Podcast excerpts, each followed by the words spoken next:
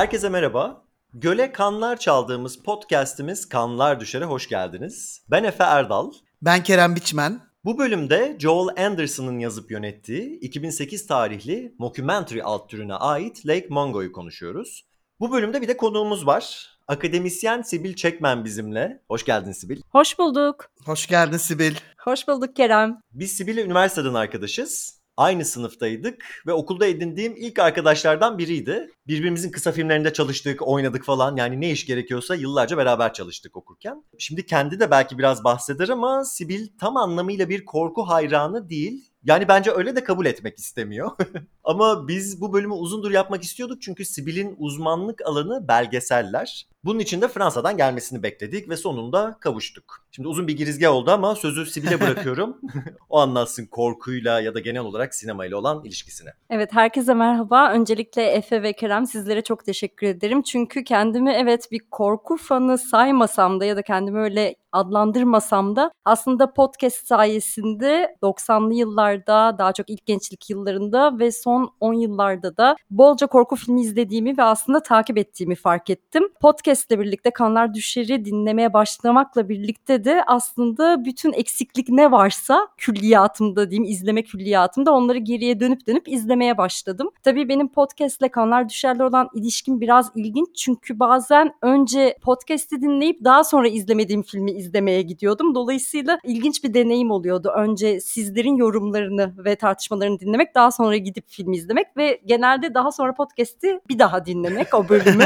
ben Efe'nin de söylediği gibi belgesel sinema üstüne daha çok çalışıyorum. Türkiye'de son 20 yılda yapılmış belgesel filmler üzerine. O yüzden de hiç bu podcast'te aslında konuk olarak gelebileceğimi hayal bile etmemiştim. Ama e, sinemanın sınırları yok ve horror mockumentary dediğimiz korku yalancı ya da sahte belgeselleri de oldukça varmış. Bundan 6-7 ay önce kadardı sanırım. Efe bugün üzerine konuşacağımız filmden bana bahsettiğinde kendi kendime şöyle dedim. Sonunda yaptığım tez doktora çalışması beni çok sevdiğim bu podcast'te konuk olmaya kadar getirdi. O yüzden çok teşekkür ederim ikinize de. Hoş geldin. Biz onur duyuyoruz. Ne denir? Pleasure is ours dedikleri türden bir şey galiba. Biz teşekkür ederiz geldiğin için Sibil ve filmi de bu arada Sibil seçmişti. Bunun için de ayrıca teşekkür ediyorum sana. Çünkü izlemediğim bir filmdi ve hani gerçekten böyle gizli hazine diyebileceğimiz yani hani ben bunu nasıl izlememişim diyerek bitirdim filmi ve hani her ne kadar insanı mutlu eden ve böyle belki neşelendiren bir film olmasa da bu filmi izlemiş olduğum için şu an çok mutluyum. Filmi beğenmene sevindim Kerem çünkü bu demektir ki önümüzdeki bir, bir buçuk saat boyunca güzel tartışmalar bizi bekliyor. Aynen. O zaman filmi konuşmaya başlayalım. Ne zaman izledik filmi diye bir soruyla atlıyorum ortaya. Konumuzdan başlayalım mı Kerem? Tabii ki. ben filmi ilk işte 6-7 ay önce sanırım Efe sen bana bahsettiğinde izledim. Evimdeydim Lyon Fransa'daki evimde ve Efe sen bana korkabileceğimi söylemiştin ve ben korkmaktan korkan bir insan olduğum için ama ısrarla korku filmlerini de izleyen biri olduğum için kendimi çok korkmaya hazırlamıştım. İyi ki de hazırlamışım. Aslında o da biraz false expectation, yanlış bir beklenti yarattı bende ama çok da korkmadan ama zevk alarak filmi izledim. Birkaç kere ters köşe yapan bir film oldu. Dolayısıyla izleme tecrübesi anlamında çok zevk aldım. Bir de iki gün önce podcast'te hazırlamak için böyle notlarımı alarak, araştırma yaparak tekrar böyle sahne sahne durdurarak izlerim. Bilmiyorum podcast'a hazırlanma süreciyle mi ilgiliydi? Belki biraz onun anksiyetesi vardı ama ikinci izlemede aynı zevki alamadım. Belki çünkü çok analize ya da işte program için ne söyleyeceğim, neleri not almalıyım vesaire diye minik kaygılar yaşıyordum. Ama sizle eminim ki tartışırken gene güzel noktalara parmak basacağız. Sen ne zaman izledin Kerem? Ben geçen hafta içi izledim böyle bir sabah uyandığımda. Çok sevdim filmi yani şeyde aslında böyle yaklaşık birkaç aydır falan ruhsal anlamda biraz sıkıntılı günler geçiriyorum aslında. Böyle moralimin falan da yüksek olmadığı zamanlar. Hani bunun üzerine bir de böyle bir şey izleyince böyle son darbeyi vurdu gibi oldu birazcık bana. Hani bu film. Ama bunu da sevdim çünkü filmleri hani işte bazen eğlenmek için izliyoruz ama bazen tam da böyle şeyler hissetmek için izliyoruz. O bakımdan biraz şey de yaptım yani işte hani Alice'in yaşadıklarını ya da başına gelenleri görünce hani böyle bir ah ya neyse daha kötü şeyler şeyler de varmış gibi bir hisse de kapıldım. Ve o filmden aldığım karanlık, yoğun ve böyle üzgün şeyi aslında sevdim yani. Bunu zaten daha önce birkaç bölümde söylemiştim Efe. Böyle özellikle hani beni üzen korku filmlerini çok fazla seviyorum. İşte Don't Look Now'ı konuşurken söylemiştim. Hereditary'yi konuşurken söylemiştim falan. Bunu da onlarla çok benzettim. Ve gerçekten böyle filmden bana geçen o duyguyu çok sevdim diyebilirim. Ya sen Efe, sen ne zaman izledin? Ben yaklaşık bundan galiba 4 yıl önce izledim. Emin değilim. Şimdi sizden galiba farklı olarak ben gece saati izledim. Ayşe diye bir arkadaşımla izledim. Ayşe de bu arada bizim sektördendir. Yönetmenlik yapmışlığı var, görüntü yönetmenliği yapmışlığı var, yıllarca yapımcılık yaptı falan. Ve biz Ayşe'yle gerçekten izlerken o kadar gaza geldik ki birbirimizi korkuttuk. Yani filmi izlerken korktuk biz. Yani ne oluyor aa oradaki ne arkada biri varmış falan derken bir noktada el ele tutuşuyorduk Ayşe'yle şu koltukta. O yüzden Sibil de normalde korktuğunu bildiğim için filmlerden korkarsın diye düşündüm ama belki de biz gerçekten kendimizi gaza getirip korkutmuşuzdur. Ama hala tekrar izlediğimde ki bu sefer podcast öncesi gündüz izledim. Etkileyici buldum filmi. Ben de izlerken kesinlikle korktum bu arada. Yani korku e, ölçeğimde benim böyle yukarılarda bir yerde film. Ama ben zaten mesela izlerken bir yandan üzüldüğüm şeylerde, üzgünken daha çok korkuyorum diyebilirim. Bu hep böyle. Tuhaf biz bıraktı bende. Peki bir şekilde bahsettik ama hep usulden soruyoruz nasıl buluyorsunuz filmi falan diye. Hani bir ne bileyim belki mockumentary olarak nasıl bulduğumuzdan bahsedebiliriz. Aslında belgeselin, ya belgesel dedim, mockumentary'nin anlatım diline baktığımızda çok klasik bir belgesel yapısı görüyoruz. Böyle tanıklıklar var, işte kullanılan found footage diyebileceğimiz o, o yapının içinde found footage kalan işte polisin çektiği görüntüler, medyumun seansları kaydetmesi, fotoğraflar vesaire sanki bütün bunların bir kolajı gibi. Aynı zamanda da çok kronolojik bir anlatımı var. Yani Alice'in kaybolmasından ve daha sonra cesedinin bulunmasından sonra neler olduğunu, bu ailenin neler yaşadığını bize sırasıyla gösteren çok klasik bir anlatımı var. Belgesel olsa bu film muhtemelen beğenmezdim. Hatta biraz televizyon stili, böyle işte cold case tarzı, geçmişte kalmış cinayet ya da böyle tam da çözülememiş bir olay var. İşte bir televizyon ekibi gider araştırır, bakar ne olmuş ne bitmiş. Bende birazcık öyle bir tat bırakabilirdi ama tam da mockumentary olduğunu bildiğim için çok hoşuma gitti. Çünkü burada bize belgesel sinemayla ilgili söylediği bayağı bir şey var sanırım filmin. Onu zaten daha sonra konuşuruz. Ben Sibel'i aslında tam taban tabana zıt bir yerden sevdim sanırım. Şöyle ki hani şey ben normalde işte true crime'ı ya da işte gerçek yaşanmış olaylarla ilgili gizemli olaylarla, cinayetlerle ya da suçun herhangi bir türüyle alakalı şeyleri çok seviyorum. Normalde o formatı cheesy diyebileceğimiz formatı aşırı seven biriyim. Hatta onları izlerken böyle şey işte duygulanan falan böyle hani onu biz sanki bir kurmacaymış gibi takip edip oradaki herhangi biriyle bir aile üyesiyle olayın başından geçtiği kişiyle falan özdeşleşebilen böyle tuhaf tuhaf hislere kapılabilen biriyim ve genelde çok hızlı biçimde tüketiyorum o türü ve çok büyük bir iştahla tüketiyorum. Burada da şey oldu bende yani bunun hani sahte bir belgesel olduğunu unutmuş gibiydim izlerken. Yani ben bunu bilmeme rağmen beynim bunu bir türlü şey yapmadı. Yani bunu ben gerçekten böyle bir belgeselmiş gibi izledim. Gerçek bir belgeselmiş gibi izledim. Öyle izleyebildiğim için de şanslı hissediyorum kendimi çünkü şey bütün o dramatik etkinin daha arttığını düşünüyorum. Yani filmin böyle olduğunu farz ederek izlediğimizde. Öyle kendimi kandırarak film boyunca bu bir belgesel, bu bir belgesel diye böyle resmen aldığım keyif birkaç kat arttı yani bence şeyden. Ya o kadar iyi biçimde yapılmış ki zaten sanırım konuşuruz bunu. Yani bu bunu iyi bir sahte belgesel mi yapıyor bilmiyorum. Ben türe aslında çünkü hakim değilim. Ama mesela bütün oyunculuklar ve geri kalan her şey işte format kullanılan farklı farklı biçimler ve her şeyle ben gerçekten ikna olarak izledim. Filmin böyle bir gayesi olduğunu düşünmüyorum. Hani bizi bunun bir belgesel olduğuna ikna etmek. Yani bu bir Blair Witch değil. Bilmiyorum bu arada filmin nasıl piyasaya çıktığını. Yani şey öyle bir iddia var mıydı yok muydu? O bilgiye de hakim değilim. Ama genel anlamda film bittiğinde gerçekten etkilenmiştim ve bu yüzden de çok sevdim filmi yani. Efe sen nasıl buluyorsun peki filmi?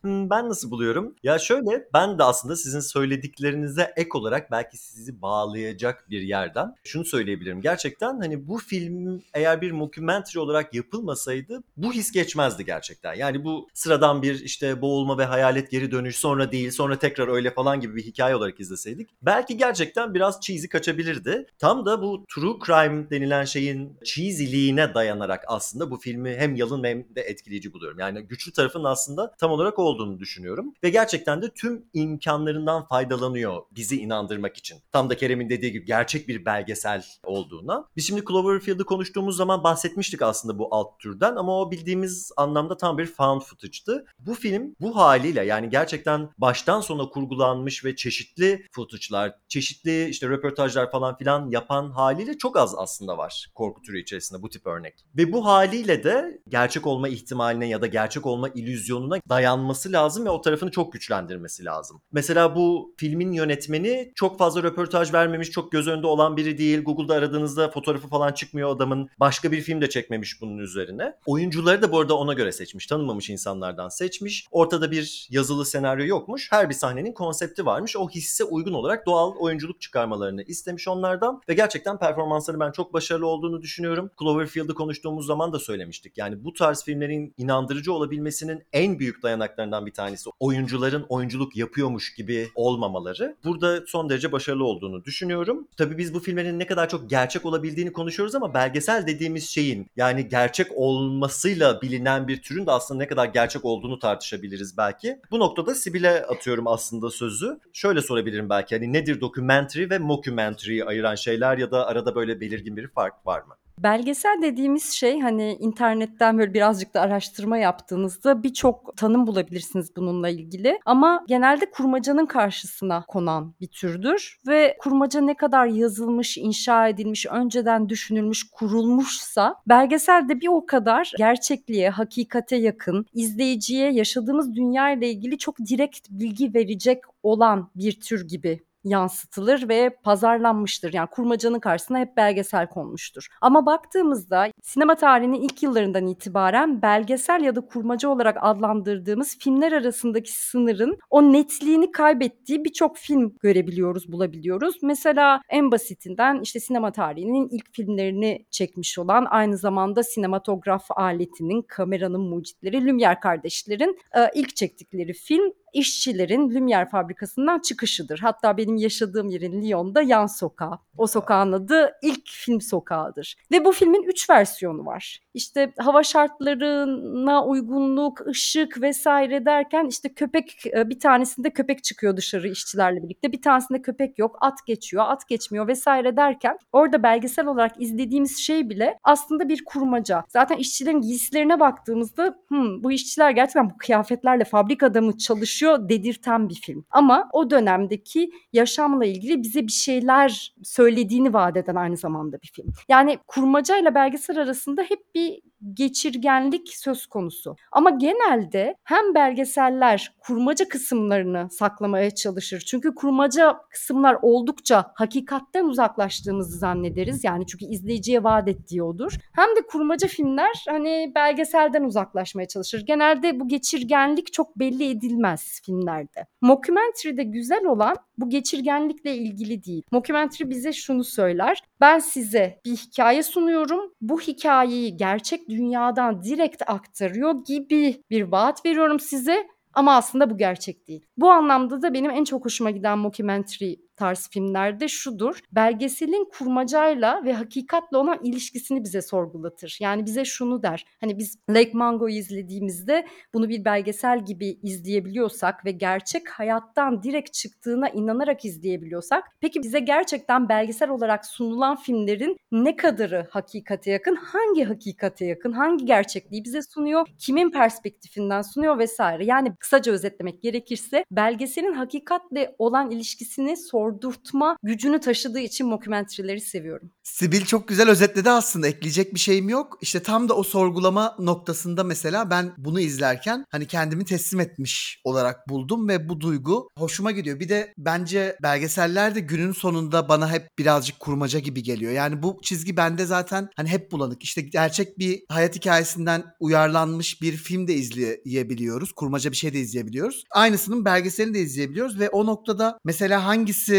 gerçeğe daha yakın? Çünkü günün sonunda belgesellerin de bir senaryosu oluyor. Hani o tanıkları dinlediğimiz kısımlar dışında yaşanmış bir olayla ilgili eğer bir belgeselse. İşte onlarda da sinematografi oluyor. Özellikle son yıllardaki belgeseller hani yaşanmış bir suçu ya da başka bir şey anlatan belgeseller kurmaca filmlerden çok fazla öğe aslında ödünç almaya başladılar. Yani biz bir suç hikayesi izliyorsak onun işte sadece tanıklıkları hani böyle konuşan kafalar şeklinde değil de atıyorum olayın geçtiği şehri tepeden kuş bakışı görebiliyoruz muhteşem bir sinematografiyle. İşte adliye binasını inanılmaz stilde çekimlerle görebiliyoruz falan filan. Yani kurmacayla e, şey böyle birbirlerine çok bence biçim bakımından da artık benzeşir oldular. Ama bu bulanıklığı seviyorum. Ben zaten hani günün sonunda filmin üzerine aktarılan her şey bir noktada birazcık kurmaca gibi düşünürsek çok seviyorum. Yani mockumentary'leri de özellikle seviyorum. Tam da Sibyl'le aynı sebepten. Ben belki dinleyicilerimiz için çok da teorilere vesaire girmeden çünkü hani şu anda akademik bir konferans da vermek için burada bulunmuyorum ama iki tane sevdiğim yazar var. Onların isimlerini vermek istiyorum. Birincisi Stella Bruzzi. Ee, Stella Bruzzi her belgeselin performatif olduğunu söyleyen bir yazar. Her belgesel yönetmenin kameranın ve kameranın önündeki kişilerin biricik etkileşimi sonucu ortaya çıkan bir üründür. Dolayısıyla kaydedilen hakikat de tırnak içinde bir hakikat varsa bu kaydedilen hakikat da o ana özel bir şeydir diyen bir yazar. Okumanızı tavsiye ederim. Bir diğeri de geçen hafta bu podcast için hazırlanmaya başladığımda böyle kenarda kalmış bir kitabı yeni çıkan aslında ama henüz elime almamış olduğum bir kitabı okuma fırsatı buldum. Jill Godmilow adında bir belgesel yönetmeninin aynı zamanda çok uzun yıllardır üniversitede üniversitede de belgesel film dersleri veriyor. Kill the Documentary, belgeseli öldür adlı manifestosu. hem sinemacılara hem sinema okuyan öğrencilere hem de ilk filmlerini yapmak isteyecek kişilere yöneltilmiş bir mektup tarzında yazmış. Kesinlikle akademik bir çalışma değil. Orada Godmilov beğendiği filmlerin üstüne geri dönerek beğendiği belgesellerin ki bu belgeselleri post gerçekçi, post realist olarak adlandırıyor. Bize bazı ipuçları veriyor. Eğer film yapmak istiyorsak bu dönemde o bildiğimiz gibi belgeselleri değil de nasıl belgeseller yapmalıyız diye. Ve orada şöyle şeyler söylüyor. Çeviriyi ben yapacağım bu arada.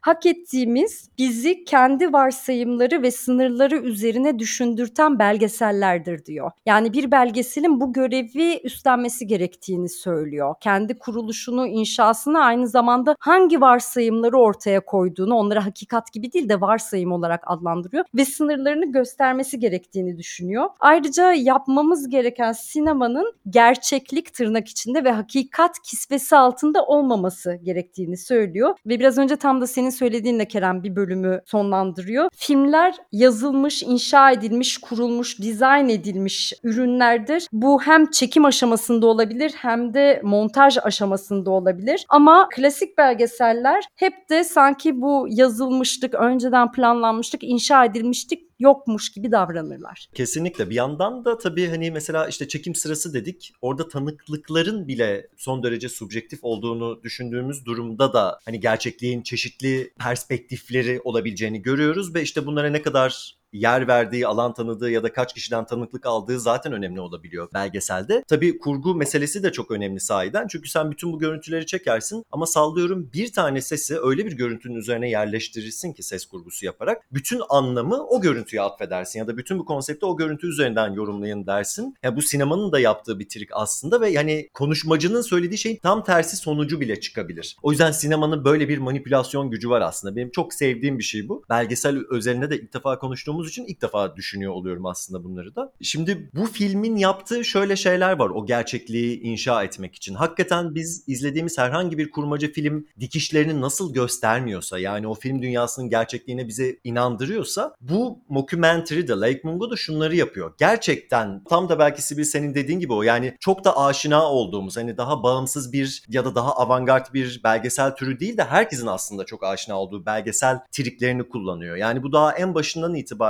işte title'larla başlıyor. Diyor ki bu hikaye şu tarihler arasında yaşanmıştır. Şöyle bir trajedidir. Hemen zaten gerçekmiş gibi bizi içine çekiyor. Hatta şöyle bir cümle düşüyor ekrana. This film is a record of these events. Yaşanan olayların kaydıdır diyor. Hı. Yani kayıt demek nedir? Bir anlamda da kayıt kanıttır. Zaten filmde de muhtemelen film hikayesini konuşurken buna geri döneriz. Kesinlikle öyle. Zaten kanıt dediğimiz şeyin de daha sonrasında filmin içindeki twistleri nasıl ortaya çıkardığına geleceğiz. Daha sonrasında yine belgesellerden çok alışık olduğumuz şeyle devam ediyor. Bu polisi aramışlar, bu emergency call dediğimiz işte. Ne olduğunu bilmiyoruz, ortada bir suç mu var, biri mi kayboldu falan filan ama bir gerçeklik katıyor filmin içerisine. İşte haber görüntüleri giriyor, ailenin ve diğer insanların çektiği footage'lar önemli oluyor film içerisinde. Bir de bahsettiğimiz gibi bu konuşan kafalar yani röportajlara da yer veriliyor. Şimdi belgesel hakikaten kanıt odaklı bir şey olmalı ki bunun gerçekliğine biz ikna olalım. Ama sadece tanıklıklar da çok sıkıcı olabilir. Yani sadece konuşan kafaları izlemek de yani olay aktarımını. O yüzden hani çok güzel harmanlıyor aslında bu film. Kesinlikle çok güzel harmanlıyor. Sadece şey yapmıyor zaten hani tanıklıklar ya da işte ailenin ifadeleri falan gibi şeyler değil. Filmin hani tam da hikayesinde bir yere şeyi yerleştirerek evin oğlu bir yandan eve aslında kameralar kurup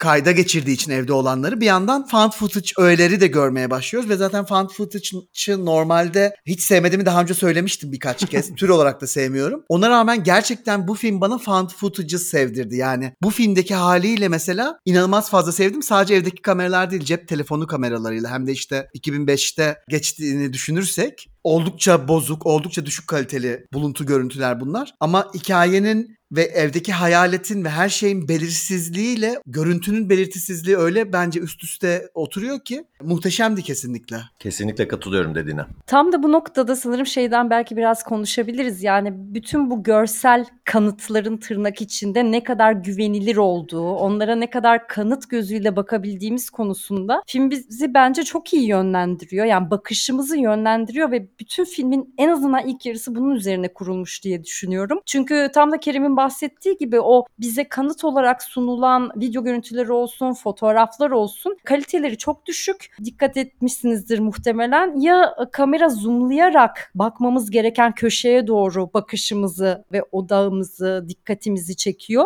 Ya da zoomlamasa bile böyle bazen karaltı gibi bir şeye baktığımızı düşünüyoruz. Mutlaka bir üst ses, genelde de o tanıklık zaten yorumluyordur o fotoğrafı ya da görüntüyü. Bir üst ses onun işte Alice'in görüntüsü, Alice'in varlığını kanıtlayan bir iz olduğunu fotoğraf ya da pelikül ya da dijital neyse kaset üzerinde bize söylüyor. Yani filmin aslında tüm yaptığı böyle belirsiz iz gibi fotoğrafın üstünde duran ya da arka planda sağda kıyıda köşede ilk anda böyle dikkatimizi çekmeyen noktalara doğru zoomlayarak ya da dediğim gibi üst ses bindirerek dikkatimizi yönlendirmek ve aynı zamanda orada ne görmemiz gerektiğini de söylemek. Yani belki de baktığımızda özellikle bazı görüntülerde hiçbir şey göremezken orada Alice'i gördüğümüzü söyledikleri anda biz her yerde Alice'i görmeye başlıyoruz gerçekten. Kesinlikle katılıyorum ve her zoom bir kalp krizi bence bu filmde.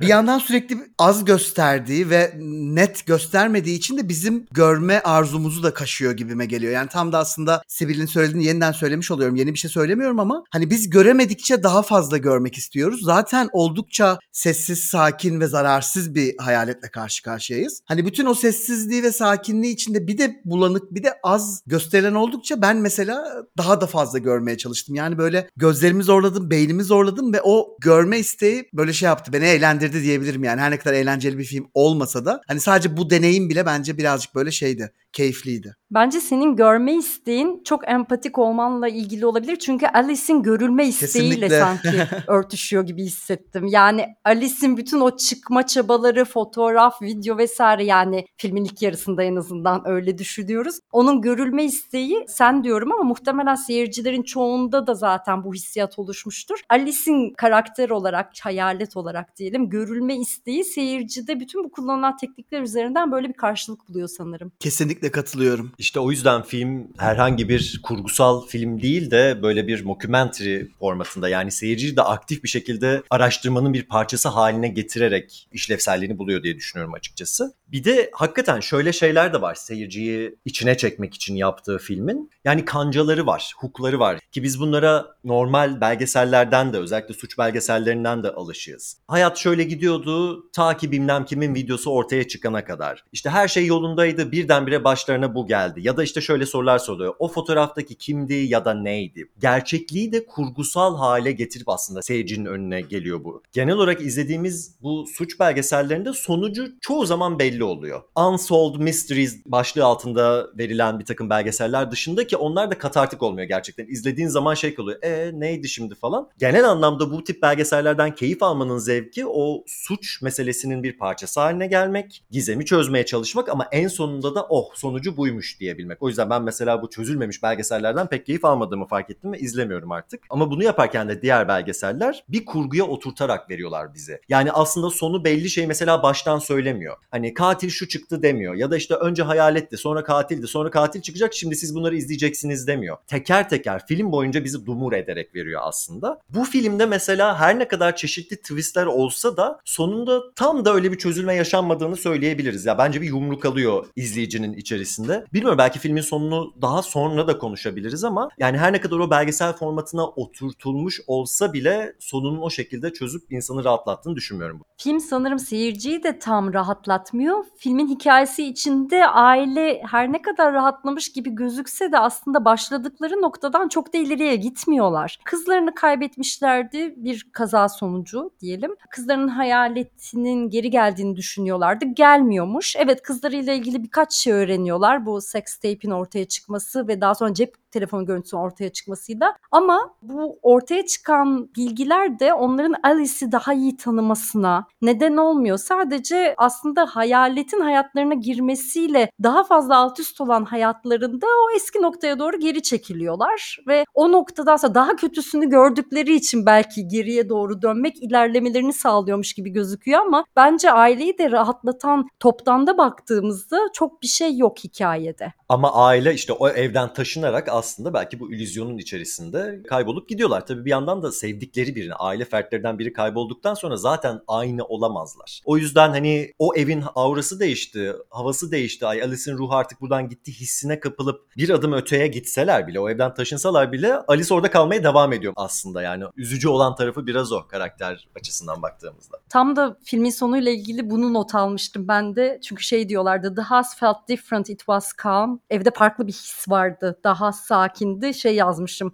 Ev mi ailenin bakışı mı değişiyor diye. Tam da bunu söylediğini sanırım. Bence ikincisi daha mantıklı geliyor. Yani sanki ailenin bakışı değişti gibi. Çünkü evin değişmediği çok açık. Biz evi gene arka planda içinde Alice'le görüyoruz. Ve gerçekten inanılmaz mutsuz, umutsuz ve karanlık bir son bence. Ve filmin en sevdiğim yanlarından biri oldu filmi böyle bir şeyde bitirmesi. Bir de mesela işte belgesele hani göz kırpan işte mockumentary sonuçta falan ama buna rağmen mesela herhangi bir açıklama gereği duymaması yani işte Alice'in o kendi kendine yaptığı kehanetlerin neden gerçekleştiği, neden öldüğü, bu hayaletin kim olduğu, hani neden geri geldi, burada bitmeyen işinin ya da derdinin ne oldu işte ortaya çıkan birkaç şey dışında mesela böyle kesin bir kapanış yapmıyor film. Bu bir noktada böyle filmin yani genel anlamda belgesel dediğimiz şeyin prensipleriyle birazcık ters düşüyor gibi ama bunu mesela çok seviyorum filme dair. Evet filmin sonunu konuşmayalım dedik ama hemen kendimizi Evet. tutamadık konuşmuş olduk ama bu bir yandan da işte Alice'in kendi sonunu önceden görmesi ve daha sonrasında hayatını etkilemesiyle biraz denk de düşüyor.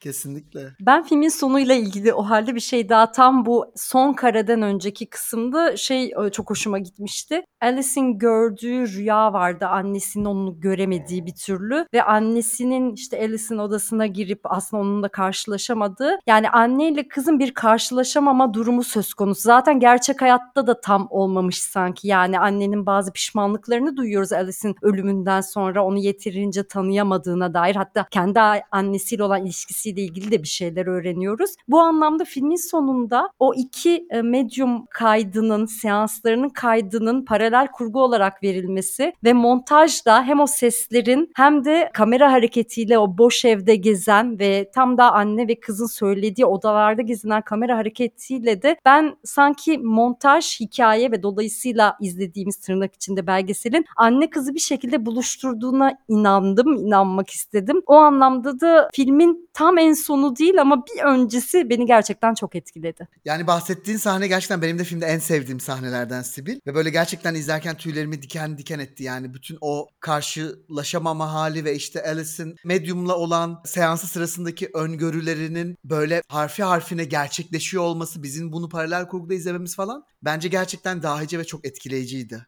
Dediklerinize katılıyorum ama şunu da sorgulayabiliriz gerçekten. Yani evet kurgusal olarak hiçbir şekilde bir araya gelememiş bir insanları biz bir araya geldiğini görüyoruz arka arkaya izleyerek oraları. Ama tam da bu kadar çok kesişmişler. Annesi odaya girdiğinde Alice burada yok diyor. Alice annem geldi ama beni görmedi diyor. Aslında bu bir araya getirmeyle beraber aradaki farkın da ne kadar çok açık olduğunu bize kompakt bir şekilde gösteriyor. O yüzden hani tam da bu paralel gitmişler ama hiçbir zaman kesişememişler halini ortaya koyduğu için ben bayağı etkileyici buluyorum bu sahneyi. Sahnede. Yani aslında bize filmin o bölümünün sattığı bir illüzyon. Yani Hı-hı. dedim ya çok hoşuma gitti çünkü sanki bir birleşme noktası oluştu diye. Halbuki öyle bir şey yok. Yani Alice öldü ve annesi hayatına devam edecek ve birlikte geçirecekleri artık bir zaman yok. En azından bildiğimiz dünya kuralları çerçevesinde diyeyim. Ama belki izleyicide şöyle bir şey de yaratabilir mi? Yani evet filmde izlediğimiz bir illüzyon. Çok mu romantik bir yerden söyleyeceğim ama biz hala şu anda podcast'i yapan insanlar olarak hayattayız ve hayatta kesişemediğimizi düşündüğümüz belirli nedenlerle yakınlaşamadığımız vesaire vesaire insanlar varsa hala bizim yapacağımız, yapabileceğimiz bir şeyler var ve kurguya ihtiyacımız yok, montaja ihtiyacımız yok bunun için gibi romantik bir yerden yaklaşacağım belki ama Efe haklısın tabii ki yani gerçek bir buluşma değil o bizi belki biraz rahatlatmak için, seyirciyi rahatlatmak için tasarlanmış ve kurgulanmış bir buluşma anı. Aynen. O zaman herkes sevdiklerini arasın arkadaşlar geciktirmeden. bu şaka tabii ki ama hani hep bu podcast'te de çok söylüyoruz. Ölümün ne zaman geleceği belli olmadığı için bu tip şeyleri çok geciktirmemek gerekiyor. Romantik bir fikir ya da değil ama gerçek bir fikir yani. Şimdi bu görüntülerin bir araya gelip böyle anlamlı bir bütün yaratması aslında belgeselin fıtratında da olan bir şey aslında. Yani sinemanın aslında çok içinde olan bir şey ama mesela şimdi Şimdi bu filmde olan şöyle bir şey var. Hangi görüntünün ne zaman araya girdiği konteksti çok değiştiriyor. Mesela şu sahnede dikkatimi çekti bu. Kızın mezarını açıp tekrar içindeki kişi o mu diye bakacakları zaman biz haber görüntüsü olarak izliyoruz. Bayağı dışarıdan. Dış dünyadan nasıl gözüktüğünü görmemizi istiyorlar aslında orada. Evet orada bir hani belgesel formatında haber görüntüsü olarak verelim motivasyonun yanı sıra aslında şuna da işliyor. Şimdi biz içeriği biliyoruz. Yani ailenin zaten duygularını biliyoruz, şüphelerini biliyoruz. Her şeye çok hakimiz. Bütün o duygusal süreçlere hakimiz yani. Ama tam o noktada bir dışarıdan dışarıdan bakın diyor. Yani resmileştiriyor, haberleştiriyor o durumu. Şimdi biz haber olarak izlediğimiz zaman şu hisse geçiyoruz. Ya ne kadar kötü bir durum diyebiliriz mesela hani dış gözden hiç bu aileyi tanımayan birileri için. Ama tam olarak biz ne dediklerini biliyoruz zaten. Cesedini bile görmüştük kızın. Hani insana şey bile düşündürüyor. Hani neye benzemiştir bu kadar süreden sonra falan gibi. Hani biz cesedini görmemize rağmen yine bizi bir dışarı atıyor aslında film. Bu durum aslında filmin anlattığı şeye de hizmet ediyor. Şimdi filmin büyük twist'i kendi cesedini ya da kendi ölüsünü görmüş bir karakterin o süreci kabul edişiymiş aslında ya. Film bizim o konumda olmadığımızı ya ben bunu şahsen kendim için söyleyebilirim. Hani ölüm bilincinde olmak, ölümlülüğü kabul etmek anlamına gelmiyor ya. Bu şekilde göstererek yani bizi dışarı atarak Alice ile zaten aramızdaki açık mesafemizi daha da genişletiyormuş gibi hissediyorum. Yani iki farklı düzlemdeyiz ölüme olan yaklaşımımızda. Belki şunu ekleyebilirim. Bendeki hissiyatı da şuydu. Bu genel olarak belgesellerde haber görüntüsü vesaire tarzı görüntüler kullanıldığında evet soğuk, resmi dedin ve daha dışarıdan bakan bir göz. Bir de genelde gene tırnak içinde kullanacağım. Bugün bütün bu tarz kelimeleri tırnak içinde kullanmak gerekiyor. Objektiflik de getiriyor. Yani şimdi belgeselde eğer sırf tırnak içinde gene objektif olan bazı öğeler üzerinden bir hikaye anlatılsa çok sıkıcı olabilir. Sırf tanıklıklar üzerinden anlatıldığında da bir olayın farklı kişiler tarafından nasıl e, ele alındığını, nasıl hissiyatlara yol açtığını görürüz. O dediğin duygusal tarafı oluyor. Bunun dengesi olan filmler daha başarılı oluyor. Yani hem daha böyle bir bilgi aktarma amaçlı dışarıdan göz, objektif bakış bir de insanlara tek tek bu hikayenin nasıl dokunduğunu gösterebilmek. Ben sanki oradaki dengeyi de kurduğunu düşünüyorum. Yani haber görüntülerinin kullanılması ama seninki bir tık daha ileri bir analiz olmuş bence. Söylediklerinize katılıyorum. Bu arada Efe'nin bu son söylediği değil de bir önceki söylediği şeyle ilgili aklıma bir şey geldi. Aslında bunlarla da birazcık bağlantılı. Hani hep şey dedik film işte belgeselin ya da o true crime formatının işte gizemli olayların çözüldüğü belgesel formatının bütün nimetlerinden yararlanıyor. Ama bunu yaparken işte tam da yani hem hikaye olarak hem de böyle tematik olarak korku troplarının da hepsinden istifade ediyor. Yani işte ailenin kızı ölür ve aile böyle bir yaz sürecine girer ve kötü olaylar daha da kötü olmaya başlar. Tropu. İşte evde yaşanan hayalet olayından sonra hayalet yardım hattını arayıp bir medyumla seans yapılır. Yani bu tip tropların hepsini bir yandan kullandığı için hem de tam da bunları belgesel biçiminin içinde bize verdiği için böyle bayağı tadından yenmez bir şey oluyor. Yani ikisi böyle çok el ele gidiyorlar bence. Yani bu hem böyle mockumentary olmayan bir korku filmiymiş gibi işliyor ama bir yandan bu biçim olarak bir mockumentary. Bu ikisi böyle bence çok güzel biçimde iç içe geçmişler. Dediklerine katılıyorum Kerem. Bir yandan da işte tam da sahte belgesel olması şuna da yarıyor. Hani herhangi bir korku filminde göreceğimiz ve bence yine inandırıcı olabilecek o hayaletlerin geri dönmesi, medyumlar vesaire burada bir de gerçeklik kisvesi altında yapılıyor. Yani daha da gerçek o yüzden daha da korkunç oluyor aslında. tam olarak bu formattan dolayı da bizi manipüle ediyor. Yani gerçekliğine inanmaya zorlayarak. Bir de bu az önce Sibel'in söylediği şeye şöyle bir ekleme yapmak istiyorum. Evet biz tanıklıkları görüyoruz. İşte burası tırnak içinde subjektif olan yer. Haber görüntülerini görüyoruz. O tırnak içinde yine objektif olan yer. Ama mesela o dış dünyaya çok çıkmadan da şöyle bakışımızı değiştiriyor film. Farklı gözle bakmamızı sağlıyor yani. Bir şey anlatıyor mesela kadın. İşte aramız şöyle iyi değildi ya da başka komşuları bilmem ne. İşte böyle mutlu değildik diyor. Sonra biz o sırada mutlu aile fotoğrafları görüyoruz. O noktada şeyi anlamaya başlıyoruz. Hani o fotoğraflarda aslında işte gözlerinde hafif bir mutsuzluk varmış. Bunları okumaya öğreniyoruz aslında. Belki başta gördüğümüz fotoğrafı tekrar gösteriyor film bize. Ya da mutlu taklidi yapan bu fotoğrafların altında da işte neler yatabildiğini anlayabilmemiz için hani bu tanıklıklar ve fotoğraflar üst üste gelince de ki hani aile fotoğrafı dediğimizde çok kişisel bir şeydir ya aslında. Hani haber görüntüsü gibi çok da dışarıdan bir şey olmasına gerek yok. Hani bu küçük detaylar bile şey yapıyor. Filmin algılayış biçimimizi değiştiriyor. Bir de sanırım bütün film boyunca kullanılan böyle yer yer daha fazla ürpertici, yer yer melankolik olan müzik de bu söylediğin şeyin bayağı altını çiziyor bence. Ya tek tek not etmedim ama muhtemelen söylediğin aile fotoğraflarından hani biraz kontrast yaratan aile fotoğrafları, mutlu aile videoları, eski video görüntülerinin altında hani iddia ediyorum şimdi dönüp baksak hepsinin altında bayağı o müziği bulabiliriz gibi geliyor bana. Doğrudur katılıyorum. Çok şey bir kullanımı vardı filmin. Minimal bir kullanımı vardı. Çünkü yine dediğimiz gibi çok büyük orkestral bir düzenleme yapılamaz büyük ihtimalle. Belgesel olduğunu iddia eden bir filme. Doğru hakikaten yani şey dikkatimi çekmemişti çok. Tabii film bir yandan farklı gözle bakmayı teşvik ettiği gibi bakma şeklimizin de baktığımız yerin de çok önemli olduğunu vurguluyor Sibil senin de söylediğin gibi. Özellikle filmin en sonunda bu işte kreditler akarken film boyunca gördüğümüz bir takım video ve görüntülerin arkasında hep şey varmış bakmadığımız yerde duruyormuş aslında Alice. Film bu konuda da bizi manipüle ediyor aslında. İşte hep görüntülerde başka yerlere odaklanmamızı sağlıyor ve çoğunlukla oraya zoom yaparak meğerse arkada köşede başka bir yerdeymiş görmemiz gereken asıl aradıkları şey. Ki benim için gerçekten filmin en korkunç yanı oydu işte Kerem'in dediği gibi her zoom bir kalp krizi mi demiştin Kerem? Aynen.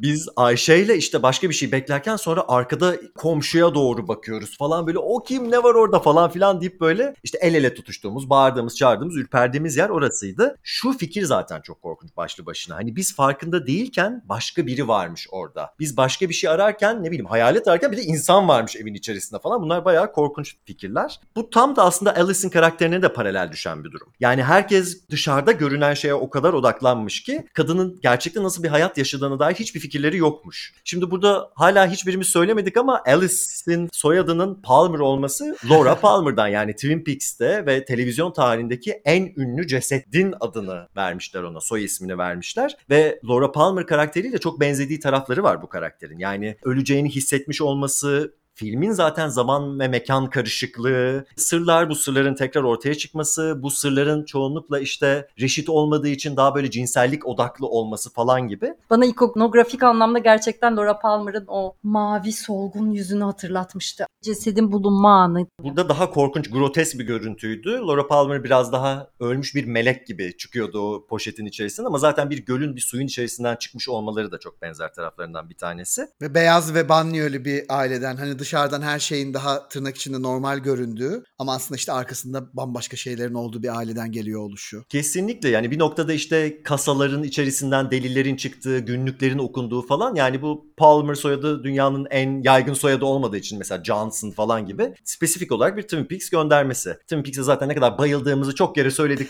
bir kere daha tekrar etmeye gerek yok ama bütün bu anlamlarıyla da düşündüğünde büyük bir külliyata hakim olmak ve oradan aldığın veriyi de biraz çekip filmin başka yerlerine de uyarlayabileceğimizi gösteriyor aslında. Şimdi aile de hakikaten başka yerlere bakarak, başka şekilde bakmayı öğrenerek bütün bu sırları keşfediyor. Ve bu şu sahnede bence çok güzel karşılığını buluyor. Cesedin gölden çıkarılıp teşhis edilmesinden sonra arabayla ailecek geri geri, geri viteste gitmek zorunda kalıyorlar. Yani bu içine girecekleri maceranın sonucu ya da bütün onun cevaplarının aslında geçmişte yani o geri hareketle bulunabileceğini bence matrak bile diyemeyeceğim çünkü çok dark bir Morbid, morbid diyebiliriz gerçekten. karanlık. Böyle bir ekleme yapmış olmaları çok aklımı karıştırmıştı ve bu haliyle çok hoşuma gitmişti.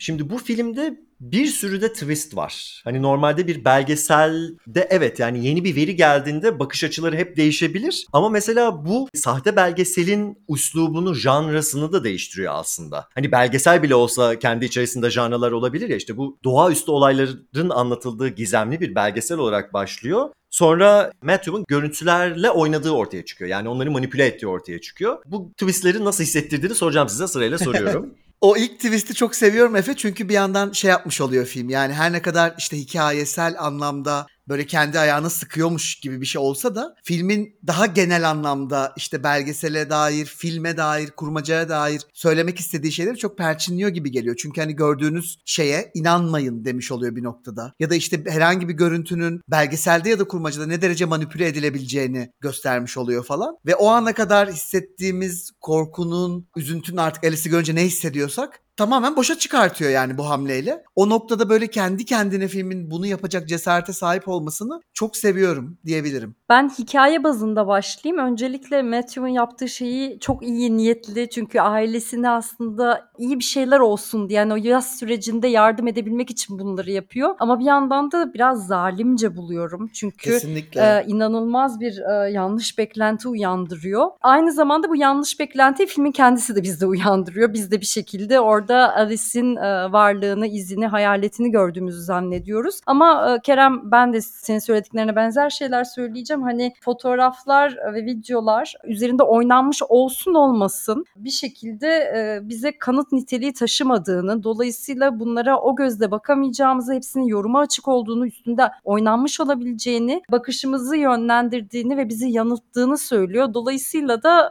aslında filmin üzerine kurulduğu her şeyi bir anda yerli bir ediyor. Ama şimdi buna hemen geçmeyeceğim ama hani küçük bir parantez olarak filmin ikinci yarısında da bunun tam tersini yapıyor sanki. Tabii bir yandan da Matthew'un böyle bir şey yaptığını başka bir kanıtla, başka bir footage'la ortaya koyuyor. Yani hem bize gördüğümüz şeye inanmayının sinyallerini veriyor hem de gerçekten başka bir kanıt sunuyor. Yine bir video delili sunarak bu sefer üzerinde oynanmadığı varsayılan bir görüntüyle. Ben şey hissini çok sevmiştim. Filmin tam ortasında oluyor bu. O zamana kadar gerçekten böyle doğaüstü olarak izliyoruz. E ne olacak şimdi demiştim mesela yani nereye gidecek film? Tabii böyle bir şey ortaya çıkınca da mesela Matt benim gözümde bir süreliğine şüpheye düştü. Yani şüphelenmeye başladım karakterden. Çünkü bu true crime belgesellerinden de biliriz. Yani aileden biri de bunu işlemiş olabilir çok masum gözüküp. Ama tabii şöyle bir şey var. Şimdi biz bitmiş bir belgesel izlediğimiz için ailenin yaşadığını, işte ölmediklerini, suçlu olmadıklarını falan az çok tahlil edebiliyoruz. Yani nereye bağlanacak kısmında zaten çok uzatmıyor. Ama bir noktada da bana da hani düşüncesizce ve hatta biraz şeydi geldi yani. Böyle bir şey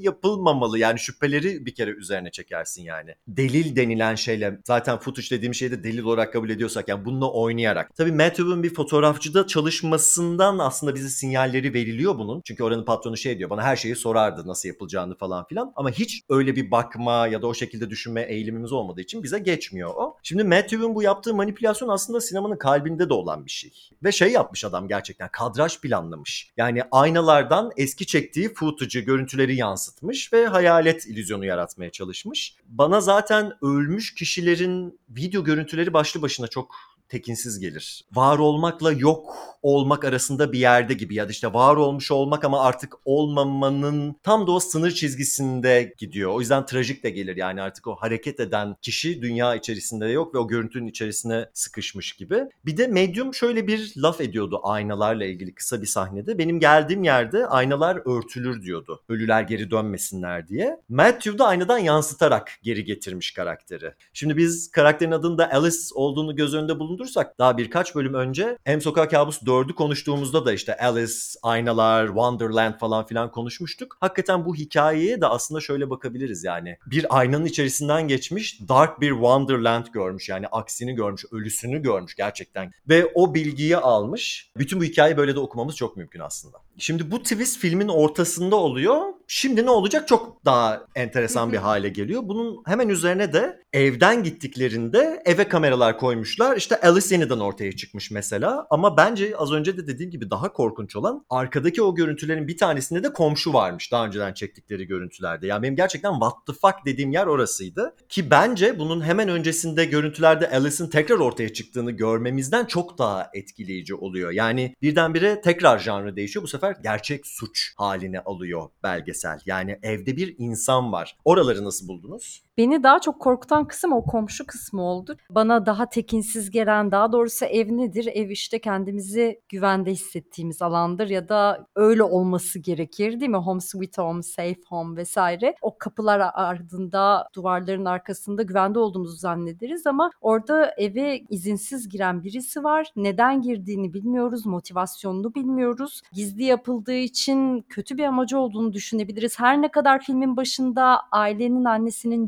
June'un da başkalarının evine gizlice girdiğini öğrenmiş Hmm. olsak da aslında filmin başında gene de sanırım hiçbirimiz evimize tanıdığımız biri de olsa izinsiz haberimiz olmadan gizlice girmesini istemeyiz. Dolayısıyla o noktada ben daha çok ürpermiştim. Çünkü tam da dediğin gibi Efe Alice'in hayaleti geliyor olsa bile zararsız, duran, en çok hüzün yaratan yani baktıkça hüzünlendiğimiz bir hayalet olarak orada dolanıyordu diyelim ya da varlık gösteriyordu. Ama bu kişinin motivasyonunu ve ne için girdiğini bilmiyoruz. Dolayısıyla hem beni ürpertti hem de "Hmm, devamında ne gelecek diye de meraklandırdı açıkçası. Beni de en çok ürperten yerlerden bir tanesiydi. Çünkü aslında filmin temalarından biri olan işte tam da Hereditary'deki gibi yani üç nesil kadının işte annenin kendi annesiyle ve kızıyla kuramadığı belki sağlıklı ilişki ya da işte aralarındaki uzaklık işte hayattalarken birbirleriyle yeterince konuşmuyor olmaları falan filan gibi birazcık böyle buralara oynayan bir şeydi bence o sahne yani işte Alice'in komşusuyla bulunan seks tape'inden bahsediyorum. O noktada film içinde önemliydi yani çünkü biz Alice'i mesela böyle found footage'larda görüyoruz ama genelde hep gülerken, mutluyken kendi çektiği found footage dışında çünkü onda kendi ölmüş ve işte suda şişmiş cesedini görüyoruz Alice'in. Ama onun dışında gördüğümüz şey de mesela bu oluyor. Bu en şok edicilerinden bir tanesi. Bir de yine başka bir delil, başka bir kaset bu sırrı ortaya çıkarıyor aslında. İşin ilginç tarafı komşulara hiçbir zaman sonra ulaşamamış olmaları. İşte bu çözülmemiş gizem belgeseli gibi işliyor biraz. Hatta bir noktada işte ulan Alice bunlar mı bir şey yaptırdılar sorusunu da sordurtuyor. Yani bu soru işaretini atıp sonra cevabını bir şekilde vermiyor. Hani seyircinin kafasında oluşturmasını sağlıyor. Hatta ben en sonunda Alice hala niye oradan gitmedi dediğimde acaba böyle bir ortada cinayet de mi vardı da bunu çözmediler diye düşündüm açıkçası. Cevabını vermediği gibi hiç üzerine de gitmiyor tekrar o konunun. Çok ilginç bir şekilde. Aynen. Aslında Kerem ben de tam onu diyecektim yani o kadar az yer tutuyor ki bu sex tape yani bulunuyor e, aile şok oluyor bir sürede işte onlar arandı onlar taşınmışlar zaten vesaire ve hop diye kapanıyor bitiyor yani aslında filmin sonuna kadar bu aksı takip edebilecekken hikaye gene başka bir yere doğru gidiyoruz üstünde çok az duruluyor. Bunun hemen üzerinde zaten başka bir twist çıkıyor. O da Alice'in Medium'la görüşmüş olduğu. Ben e, Medium'un tabii ki Alice'le olan görüşmesini direkt aileye söylememesini hani etik kurallar çerçevesinde çünkü Medium'u da bir tür psikolog gibi bir psikolog danışan ilişkisi gibi medium danışan ilişkisi gibi görürsek eğer psikologlar lütfen kızmasın. Orada Alice'in sırlarını ortaya dökmeme kararını anlayabiliyorum ama burada birkaç parametre var canımı sıkan. Bir tanesi Alice'in zaten ölmüş olması. Bu demek değil ki tabii ki Alice'in hayatıyla ilgili bütün sırları ortaya döksün. Ama acaba bu noktada ya aileyle hiç görüşmeseydi yani ailenin yardımına koşmayı kabul etmeseydi ya da koşmayı kabul ediyorsaydı da bu bilgiyi onlarla paylaşsa mıydı demekten de kendimi alamıyorum. Dolayısıyla verdiği kararı anlıyorum ama acaba başka bir yol olamaz mıydı diye de düşünüyorum. Ben de kesinlikle katılıyorum söylediğine çünkü şey yani onunla ailenin tekrardan medyumla zaten görüşmesinin ilişkilerini ki çok ciddi bir yakınlık kuruyorlar. Sebebi zaten Alice'in ölümünü ya da işte etraftaki hayaletiyle ilgili şeyleri aydınlatmak. Çözmesi gereken şey buyken tam da işte kendini hani seansa gelip ben ölmek üzereyim sanırım öleceğim diyen bir kişinin Hani bunu söylemiş olduğu bilgisi bence gizlenemeyecek kadar büyük bir bilgi. O noktada mesela şey o birazcık medyumdan böyle soğuduğum noktaydı diyebilirim filmde ki sonra aile affediyor aslında medyumu filmde. Hayır, karaktere gerçekten ailenin de güveni sarsılıyor. Biz de hep böyle bir soru işareti yani her bir twist gerçekten başka bir soru işaretini başka bir yere atıyor bizi. Ben zaten şeyi çok anlamlı bulmamıştım başından beri. Yani bu adam niye aileyle sürekli beraber? Yani çocuk niye mesela onunla gezip diğer danışanlarının seanslarını çekiyor ya da onlarla görüşmelerini çekiyor falan. Yani tabii film şöyle meşrulaştırıyor bunu. Hepsinin birbirine iyi geldiğini düşünüyor. Yani adamla takılmanın çocuğa iyi geldiğini düşünüyorlar. Adamın aileyle takılmasının adama iyi geldiğini düşünüyorlar. Yani sürekli böyle bir terapi hali var birbirlerine. Bence aslında terapiye gitmeleri lazımdı bunların medyumdan ziyade. Aslında Matthew'nun başta yapmaya çalıştığı da oydu. Yani herkes kendince o kaybı bir şekilde yaz sürecini atlatmaya çalışıyor ama birazcık da evet belki en iyi yöntemlerle de yapmıyorlar. Ellerinden geleni yapıyorlar ama problemler çıkabiliyor öyle diyelim. Bir de benim şey dikkatimi çekti. Yanlışsam düzeltin ama Alice'in ölümüyle ilgili hiçbir cinayet sorusu yani bu bir cinayet olabilir mi diye hiç sanırım polis bir sorgulama, soruşturma bir şey yapmıyor. Dolayısıyla o noktada da aslında medyumun bu bilgiyi saklamış olması çok da vahim bir şey. Hmm. Yani neden bu bilgiyi saklıyor? Çünkü Alice böyle bir şeyi gerçekten görmüş olabilir. Medyum ona inanıyor. Ama belki de bu kazara bir ölüm değildi ve başka şeyleri bildiğinden de Alice böyle bir vizyon görmüş olabilir. Hayatında çok ters giden bir şey vardır onu korkutan, anksiyeteye yönlendiren böyle bir vizyon görmüştür ve belki de cinayete kurban gitti. Yani onun için de medyumun bu bilgiyi saklaması bence biraz sıkıntılı. Ama zaten polis de hiç öyle bir şey araştırmadığı için en azından filmde bize o gösterilmiyor. O anlamda çok da önemli değil ama problemli buldum açıkçası. Yani onlarla takılıp neredeyse e, sapıkça geldi bana birazcık yani onlarla bu kadar zaman geçirmesi. Bir yandan da şunu düşünüyorum yani medyum olduğu için ve zaten bütün bu vizyonlara, hayaletlere vesaire inanan biri olduğu için ve Alice'in böyle bir gücü hani psikik gücü olduğunu gördüğü için bütün o hani masada yapılan seansı falan düşünürsek acaba gerçekten Alice'in kendi aracılığıyla ailesiyle iletişim kuracağını ve bazı şeylere kendisine açıklık getireceğine naifçe ve safça inandı mı diye de düşünmeden edemiyorum. Neyse burada bitiriyorum.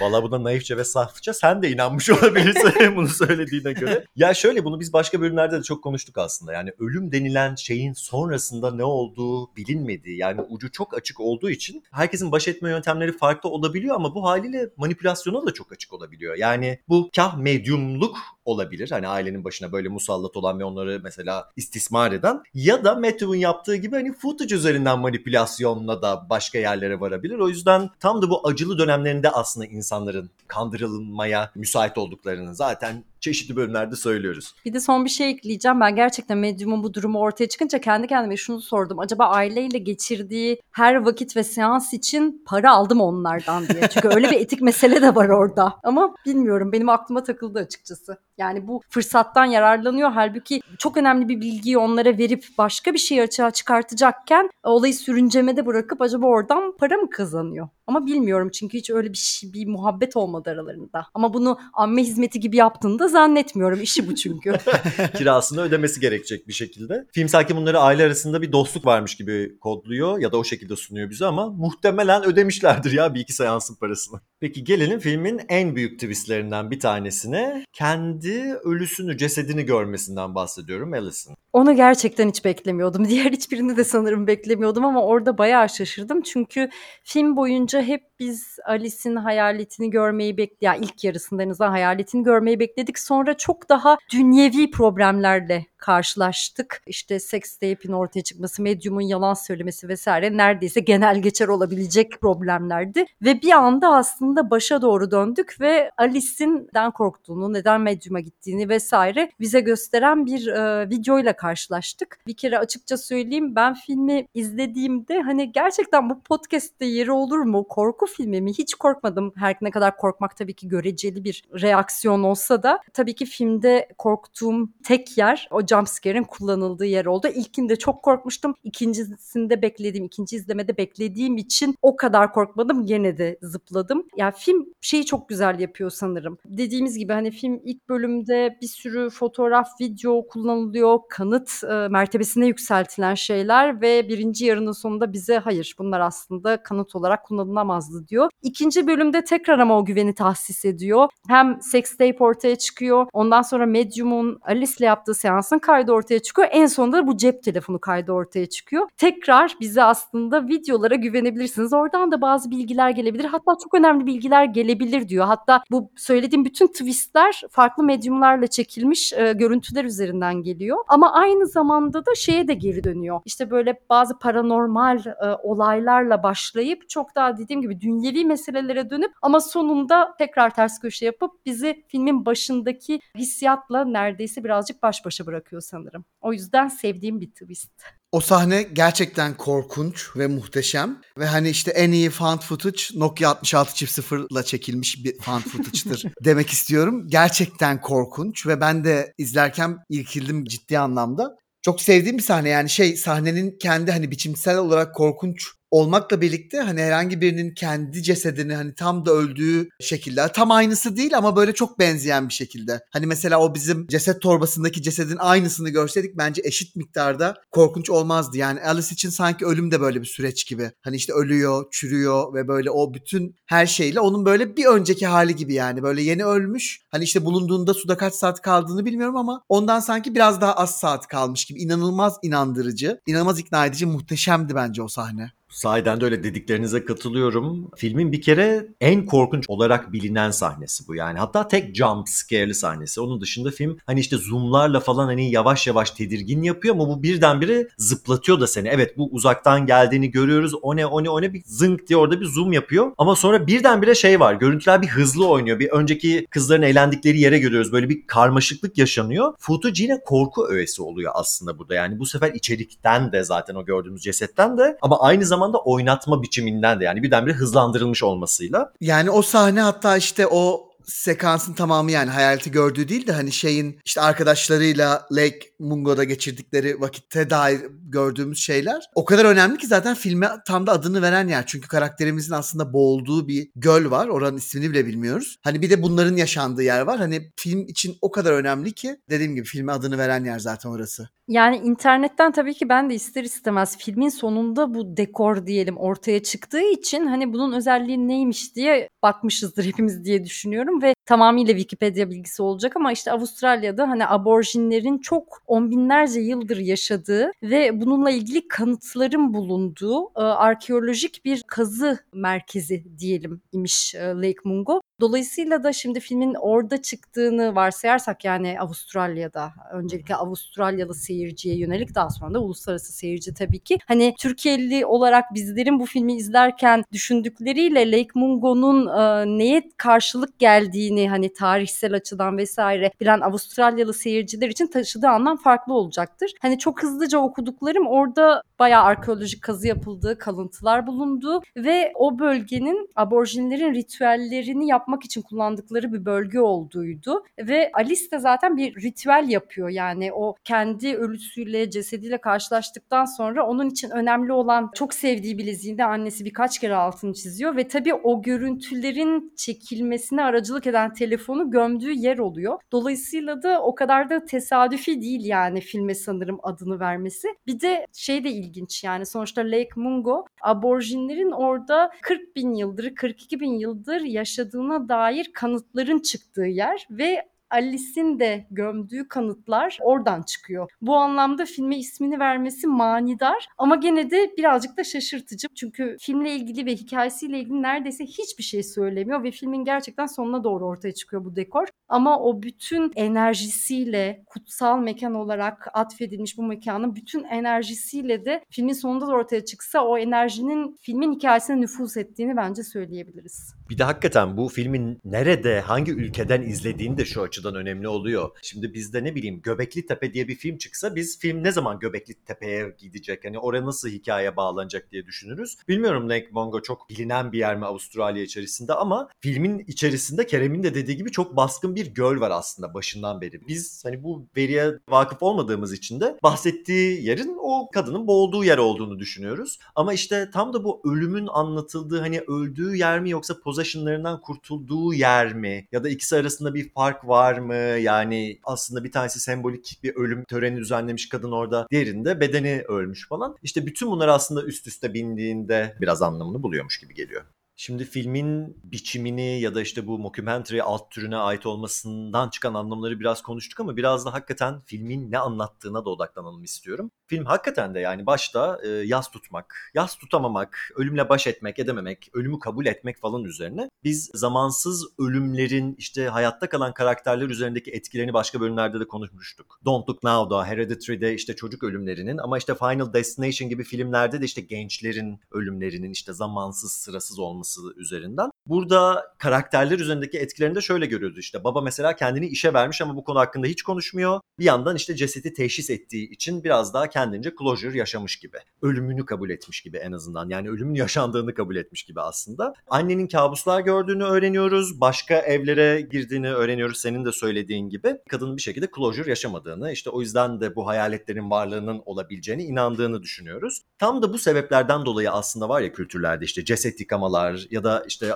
Amerika'da olduğu gibi açık tabut ritüelleri falan. Aslında hani morbid buluruz ya da bulmayız, hoşumuza gider ya da gitmez, katılırız ya da katılmayız o da ayrı. Ama hani belli ki bir bildikleri var ki işte kalanların içine bir nebze de olsa su serpmek ve hani sevdikleri insanların gerçekten burada artık olmadığına ikna etmeye yarıyor bunlar. Kardeşin yaptığı şeyler bana enteresan geliyor. Bu evet görüntüler üzerinde oynamış bunu konuştuk ama vücudunda yaralar da olduğunu görüyoruz karakterin. Ve bu gerçekten filmde çok az yer buluyor. Hani sanki hayalet vücudu üzerinde yaralar bırakmış imasını bir kere atıyor. Sonra bir daha hiçbir şey söylemiyorlar. Ama bu imanın içinde şöyle bir şey de var. Yani devamını da getirmedikleri için özellikle sanki buraya çıkıyormuş gibi geliyor. Kendine mi zarar veriyordu acaba bu çocuk? Acıyla, yasla baş edemediği için. O yüzden hani medyuma gitmeden önce terapiye, terapiye gitmeleri daha mantıklı olur derken biraz da buralardan bahsediyorum aslında. Matthew'un durumu hakkında ne düşüneceğimi ben de bilemedim. Çünkü tabii ki evet başta o sahnenin sekansın doktora gitmesi vesaire kullanılma amacı tabii ki hayaletin varlığına dair tekrar dikkatimizi çekmeye çalışmaktı. Sonrasında da bununla ilgili hiçbir bilgi gelmedi ve geçtiği söylendi yanlış hatırlamıyorsam.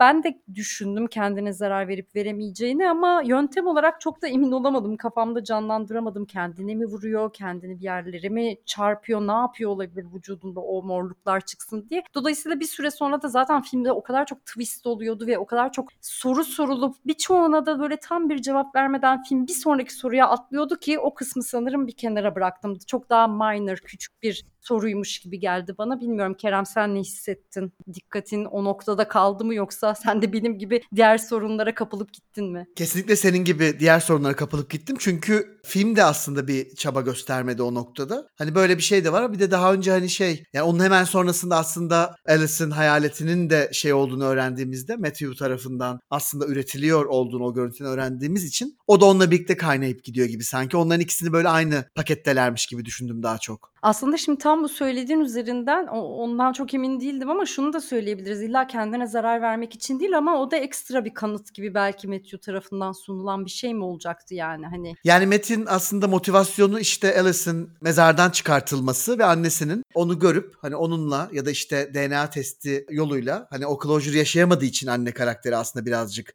da acı çekiyor. Yani film öyle söylüyor bize. Bunu yaşatmak annesine ve bence o yolda da her şeyi yaptı gibime geliyor. Gerçekten her şeyi yapmış çünkü işte evet yine korku troplarından bir tanesi o. Yani insanların vücutlarında hele ki biraz da possession hikayelerinde falan olur ki bu film öyle bir şeye de değinmiyor bile yani. Bedeninde değişik yaralar, lekeler, yazılar vesaire falan çıkar. Ki biz hani Alice'ın evet hayaleti var, hayaleti yok, hayaleti tekrar var noktasında da ortaya sürdüğü şey zararlı bir hayalet de değil bu yani. Zarar verecek bir şey de değil. Gerçekten hani onun varlığını kanıtlamak ya da öyle bir şey iddia atmak için yaptığı bir şey gibi göstermiş. Ama işte içten içe bana şey gibi geliyor yani film özellikle bunların üzerinde çok durmuyor. Yani yasla nasıl baş ettikleri gerçekten biraz daha laf arasında kaynıyor gidiyormuş gibi. Ben o yüzden tam da havada kaldığı için bu vücuttaki lekeler kendine zarar verdi. Yani bu bahane altında da olabilir gerçekten. Çocuğun baş etme yöntemiydi gibi okumaya makul buldum. Annenin de mesela başkalarının evlerine girdiği bir kere laf arasında söyleniyor. Sonra çocuğun arkadaşlarından bir tanesi bir kere daha söylüyor. Yani bu evet bilinen bir şeymiş ve insanlar ne yapacağını bilememiş ve üzerine çok konuşmamışlar falan yani. O yüzden tam da bunların böyle bildiğimiz anlamda ve hani ruh sağlıklarına ya da duygu durumlarına nasıl etki ettiği değil de filmin odak noktası biraz daha işte doğa üstüne kaydırarak ve gizemi çözmeye hatta şöyle söyleyeyim bir gizem yaratıp o gizemi çözmeye odaklandığı için bizim de odağımız çok hızlı o tarafa kayabiliyor aslında. Tabii filmin şöyle yaptığı bir şey de var. Ölümden sonra gelen boşluk film dilinde de karşılığını buluyor aslında. Çünkü çok boş kadrajlar izliyoruz biz filmde. Boş kadraj ölü kadraj demektir. Hayat,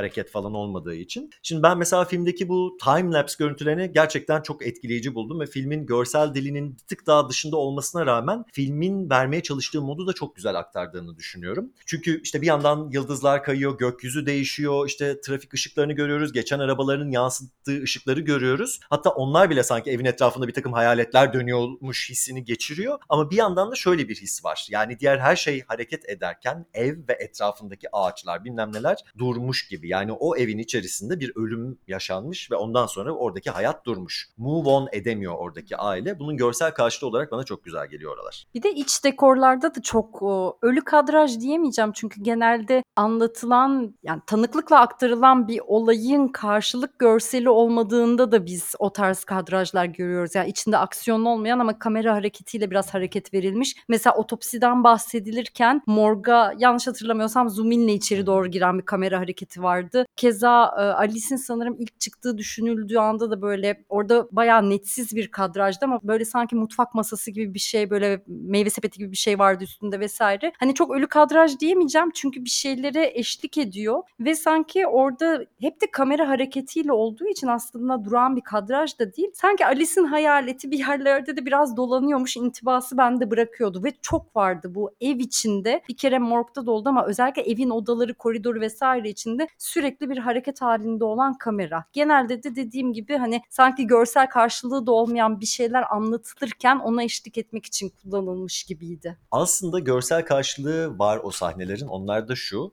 Hipnotize mi ediyor artık anneyi bilmiyorum o medyum. O hipnotize sahnelerini yani kadının gördüğünü söylediği şeyin aslında canlandırması, reenact edilmesi aslında onlar. Bu da bir belgesel türüdür aslında. Hani belgeselin görüntüsüne, kanıtına, işte footage'ına erişimi yoksa onu başka oyuncularla falan işte cinayetleri falan canlandırırlar. Ama burada act edilen bir şey yok çünkü ortada aktör yok. Yani biz boş kadrajı izliyoruz. Kamera hareket ediyor orada. Şimdi korku filmlerinde kamera boşlukta hareket ediyorsa ve bir hareket motivasyonu yoksa, bir karakteri falan takip etmiyorsa gerçekten bir hayaletin, senin de dediğin gibi kötülüğün hareketi gibi algılanır o dünya içerisindeki. Ama burada şöyle bir şey var. Biz kadının perspektifinden, yaşayanın perspektifinden o kamera hareketini izliyoruz. Kadın evet o kadrajda yok ama şey diyor işte odasına doğru baktım, odaya yaklaştığını görüyoruz. Odaya girdim ama tabii şöyle bir şey var. Kadını da orada görmememiz şu anlama da çıkıyor. Onlar da evde ya da anılarında hayalet gibi dolanıyorlar aslında. Yani bir canlandırma çekmemişler orada. Gerçekten kadın tık odaya girmiş ay Alice burada yok dememiş. Gerçekten boşlukta süzülen bir hayalet kamerası, hayalet gözünden çekilmiş bir kadraj gibi onların hepsi. Ben hatta göstermemesini çok daha etkileyici buluyorum. Yani öyle cheesy bir canlandırma yapmasındansa ve o sahnelerin de kendi işlerinde aslında korkunç ve gerginlik şeyi yüksek olan sahneler olduğunu düşünüyorum. Katılıyorum.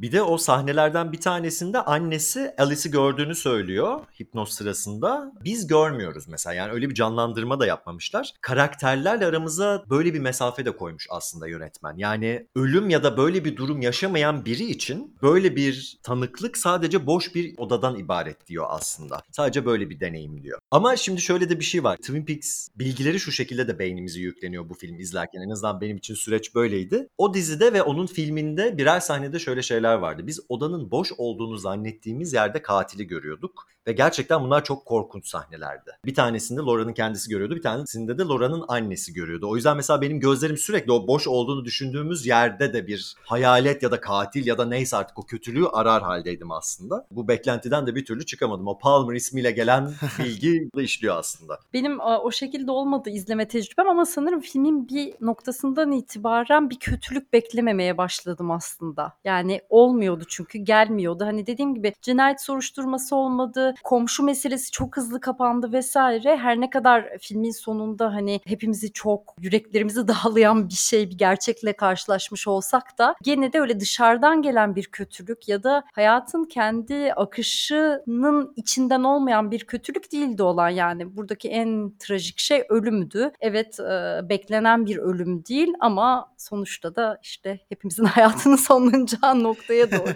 Bu ölümlülük bilinci meselesi aslında filmin açılışından itibaren var. Biz filmin en başında hareketsiz fotoğraflar görüyoruz. Ve eski fotoğraflar görüyoruz. Hatta o kadar eski fotoğraflar görüyoruz ki sanki çekilmiş ilk fotoğraflar gibi fotoğraflar ya onlar. Ve onun üzerine de Alice'in sesini duyuyoruz. İşte bana bir şey olacak biliyorum. İşte hatta çoktan bir şey olmuş gibi hissediyorum diyor. Şimdi bu doğan her şey ölür temasın tekrar akla geliyor ister istemez. O kadar eski fotoğraflar görmemiz şuna da yarıyor. Yani çoktan ölmüş insanlar bunlar. Yani herkes bir ara yaşıyordu. Öldüler, tarih oldular. Yaşamlarına dair kanıtlar kalmış ama hayalet gibiler. Bir yandan da o fotoğrafların eskiliği şey ya biraz tedirginlik hani uncanny gerçekten. Ve biz de film boyunca zaten Alice'i footage'lar üzerinden tanıyorduk. Yani ölmüş birini gerçekten geride bıraktığı kanıtlarla tanıyorduk. Tam da işte bu ölen birinin yaşayan görüntüleri ya da yaşayan illüzyonu yaratan görüntüleri falan işte tekinsiz derken aslında biraz bunlardan bahsediyorum. Ve bu tekinsizlik aslında filmin en başından yani o eski fotoğraflardan itibaren filme sızıyor aslında. Bir de bu aynı sözler Alice'in telefon görüntülerinin üzerine de düşüyor. Yani bu en sonunda işte o ceset yaklaşırken ona ya, kötü bir şeyler olacak biliyorum zaten çoktan başıma geldi hani zaten ölmüşüm falan gibi bir şeye çıkıyor. Ama tabii Alice'in şöyle bir şey var. Yani böyle bir bilgi edinen herhangi bir insan bunu değiştirmek için didinir ya ya da başka bir şeye ikna etmeye çalışır kendisini. Mesela Final Destination karakterleri böyle yapıyordu. Ölümün peşlerinde olmalarını bilmelerine rağmen. Herkesten çok çabuk kabul ediyor bir kere ölümlülüğünü. Savaşmıyor bununla ve bu haliyle de ben gerçekten trajik bir karakter olduğunu düşünüyorum. Acaba Alice gerçekten öleceğini mi anlamıştı? Yani kötü bir şeyler başıma gelecek diyor ama onun kendi cesedi olduğunu, kendi ölümünün bir öngörüsü olduğunu gerçekten acaba anlamış mıydı? Yoksa onu başka türlü bir varlık olarak e, nitelendirip hani kötü bir şeyler olacağına dair bir görüntü olarak mı algılamıştı? Ondan çok emin değilim yani ne kadar ölümünün bilinci daha doğrusu onun kendisi olduğunu çünkü anlamadıysa hani kötülüğün başka bir yerden gelmesini de beklemiş olabilir. Çok emin değilim aslında. O cümle sürekli sürekli dönüp duruyor filmde. Belki filmi bir daha izleyip tam nerelerde girdiğine de bakmak lazım ama ya da işte bu komşu ve onun karısıyla ona ilişkisi üzerinden ters giden neler vardı orası o kadar muğlak kaldı ki bilmiyoruz. O kaseti neden saklama gereği duydu? O kaset niye ondaydı? O kaset gerçekten onun için mi çekilmişti? Çaldı ve sakladı mı vesaire? O kadar çok soru kaldı ki hani ne kadar kendi ölümünü gördüğünü ya da ölümün geleceğini anladığını bilinçli bir şekilde kavradı ben bilmiyorum. Yani kötü bir şey olacağını hissetti tabii ki çünkü çok korkunç bir varlık kendisine doğru ortaya çıktı. Ama bunun tam karşılığı yorumu nedir bilemiyorum hala. Bana anlamış gibi geliyor Sibil hani ne bileyim kendimizin hani ölmüş ve bir tık şişmiş suda halimizi görsek sanki anlarız gibime geliyor. Alice gerçi karanlık bir yerdeler falan hani çok korktuğu bir an. Hani o yüzden belki anlamamış da olabilir ama bana sanki anlamış ve sonrasında yaptığı şeyleri de anladığı için yapmış gibi geliyor. İşte o telefonlu kolyesini ya da bileziğini gömdüğü sahne sanki o yüzden var gibi. Yani şeyden dolayı yani o kendi ölümünü çok hızlı görüyor. Dediğin gibi karanlık bir yer aslında ışık mışık yok. Night shot gibi bir şey olduğu için muhtemelen ve saniyesinde geliyor. Bir anda çıkıyor bir anda gidiyor. Hani o anda algılayabileceğinden çok emin değilim ama yani büyük bir korkuyla ve bir şekilde ölümden kaçamayacağını düşünerek evet olabilir. Ya ben de Kerem gibi düşünüyorum. O da şu açıdan. Yani hani bunu çok teknik bir şey gibi değil de hani gördü ve fark etti mi ve sonra da kaçtı mı ne düşündü onu tanıdı mıdan ziyade. Bu podcast'te de çok kere söylüyoruz aslında. Hani ölüm bilincini kabul etmek, işte ölümlülüğünün farkına varmak ama ona rağmen aslında yaşamaya da devam etmek. Yani bir gün öleceğini bilerek. Alice'in hakikaten yaptığı şey bu bilgi ona o kadar çok yoğun bir şekilde gelmiş ki aksini bile düşünmemiş. Yani gerçekten başıma bu gelecek o zaman ben de yani kendi kefenini dikecekmiş neredeyse kadın. O yüzden hani bunu kabul etmiş olması ve bunun üzerine yaptığı ritüeller ama bu bilincin içerisinde de filmin en sonunda yalnız kalmış olması işte o evin içerisinde hapsolmuş olması falan bakıldığında bana şey geliyor yani ne bileyim işte trajik diyeceğim tekrar tam anlamıyla trajedinin tanımı buymuş gibi geliyor yani. Kesinlikle öyle ve aslında Sibil birkaç kez söyledi film zaten şeylerle ilgilenmiyor yani işte o komşularla olan hani filmdeki diğer kriminal olaylarla e, ya da hani en temelde Alice'in başına bunun neden geldiğiyle bile çok fazla ilgilenmiyor. Ya da işte hani birçok şey öğreniyoruz ama bunlar hiçbir yere bağlanmıyor. Çünkü film sadece ölümün hani kendisiyle ilgileniyor gibi. Yani mesela biz daha önce de insanların bir katilden değil de ölümün ta kendisinden farklı şekillere bürünmüş halde kaçtığı filmler konuştuk. Hani It Follows'u konuştuk, The Ring'i konuştuk falan. Ama o filmler mesela karakterlerin anladıkları andan itibaren ölümden kaçarken neler yaptığıyla daha çok ilgileniyordu. Hatta filmler tamamen bunun üzerineydi. Bu film garip bir şekilde inanılmaz sakince Alice'in başına gelen şeyleri bize birazcık gösteriyor. Ama bunlar neden geldi ya da bunun filmde öğrendiğimiz diğer önemli şeylerle bağlı bağlantısı ne? Bu kısımlarla hiç ilgilenmiyor. Bu halini seviyorum. Bunu kötü bir şey olarak söylemiyorum. Ama bence sıra dışı bir tercih bir noktada.